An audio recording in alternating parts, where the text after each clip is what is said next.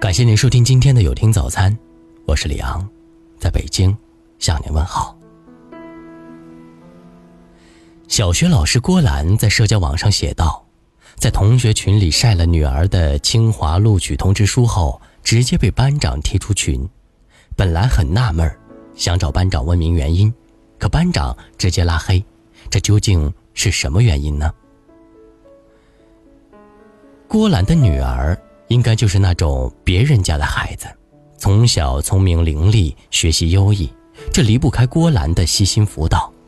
她是小学老师，女儿从小学到高中都是她亲力亲为。她也经常在朋友圈、空间里晒女儿的考试成绩单和在各种物理、数学知识竞赛中的获奖证书。晚上遛弯碰见邻居，也是见人就夸自己的女儿。认识郭兰的人都知道，她有一个聪明懂事、让人省心的好女儿。郭兰的女儿也的确很争气，在今年拿到了清华的录取通知书。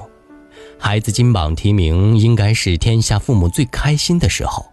郭兰马上拍下女儿的录取通知书，并发到同学群里，并在下面写道：“清华大学的录取通知书就是大气。”结果却被班长。踢出群并直接拉黑。其实自从去年同学聚会后，时不时的大家在群里就会聊得火热，平常呢基本是没人说话，而郭兰永远是群里最活跃的一个，经常发一些女儿深夜苦读、参加全国性大赛的图片。可这次发了录取通知书后，她直接被班长踢出群。本来想找班长问明原因，可发现自己被班长拉黑了。网友回复道：“没毛病啊，炫耀是门技术活。”其实群里的同学早就对郭兰有意见了。班长的儿子今年本来就没考好，看见郭兰发的这些，简直忍不下去，所以就……微博上有相关的评论。有网友说：“得意不忘形，失意不丧志。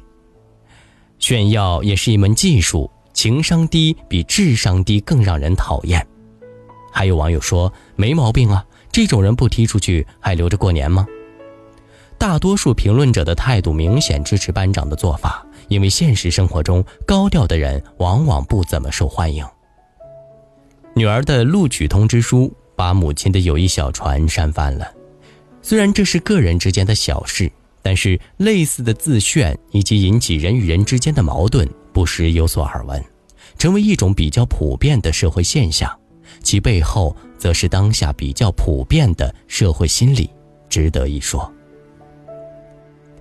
作为一个母亲，为自己的女儿自豪是很正常的。但是，正常的自豪之外，如果能想到有人考得好，就有人考得不好；如果别人家的孩子没有考上理想的学校，心里肯定难受。那自己就别拿清华大学的录取通知书去刺激人家了，自豪感就节制一下吧。反过来，那位班长也不够大气包容，自己孩子考得不好，就看不得人家孩子好，利用群主身份把同学踢出群，更是失态。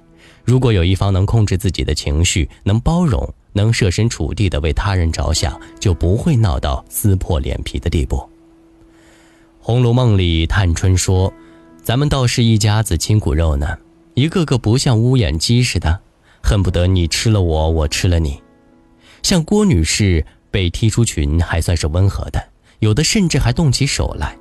有篇报道就提到发生在浙江天台县的一次类似冲突。老王在单位里总喜欢说自己儿子平时并不是很用功，但是中考考上了重点高中。同事老李的儿子跟老王的儿子是同学，中考只考上职高。老王每次说儿子考上重点，对他都是刺激。终于有一天，两人争执起来，老李打了老王，事情都闹到了派出所里了。双方看似矛盾，其实心里则一致的，虚荣心太盛了。只是一方虚荣心膨胀，另一方虚荣心受挫，在同一个单位里对面相撞，就撞出火花来了。他们都是成功学的受害者。为什么成功学容易导致这种矛盾呢？成功学判断衡量人生的最高标准或唯一标准就是现实生活中的成功。这种成功都是可以换算为数字和各种名号、头衔的。不能数字化、不能用头衔来表示的事物，比如一个人的涵养、素质，都是不值钱的、没有价值的。一个社会有形的资源总是有限的，用成王败寇的标准来看，别人的成功就是我的失败。成功者在失败者眼中就是敌人，为追求成功而让别人失败也理所当然。在这样的价值观的引导下，人与人之间的理解、包容自然就失去了存在的空间。那么，你怎么看待这件事呢？感谢您收听今天的有听早餐。如果您觉得不错，请分享给您的朋友们吧。我是李昂，我们明天再见。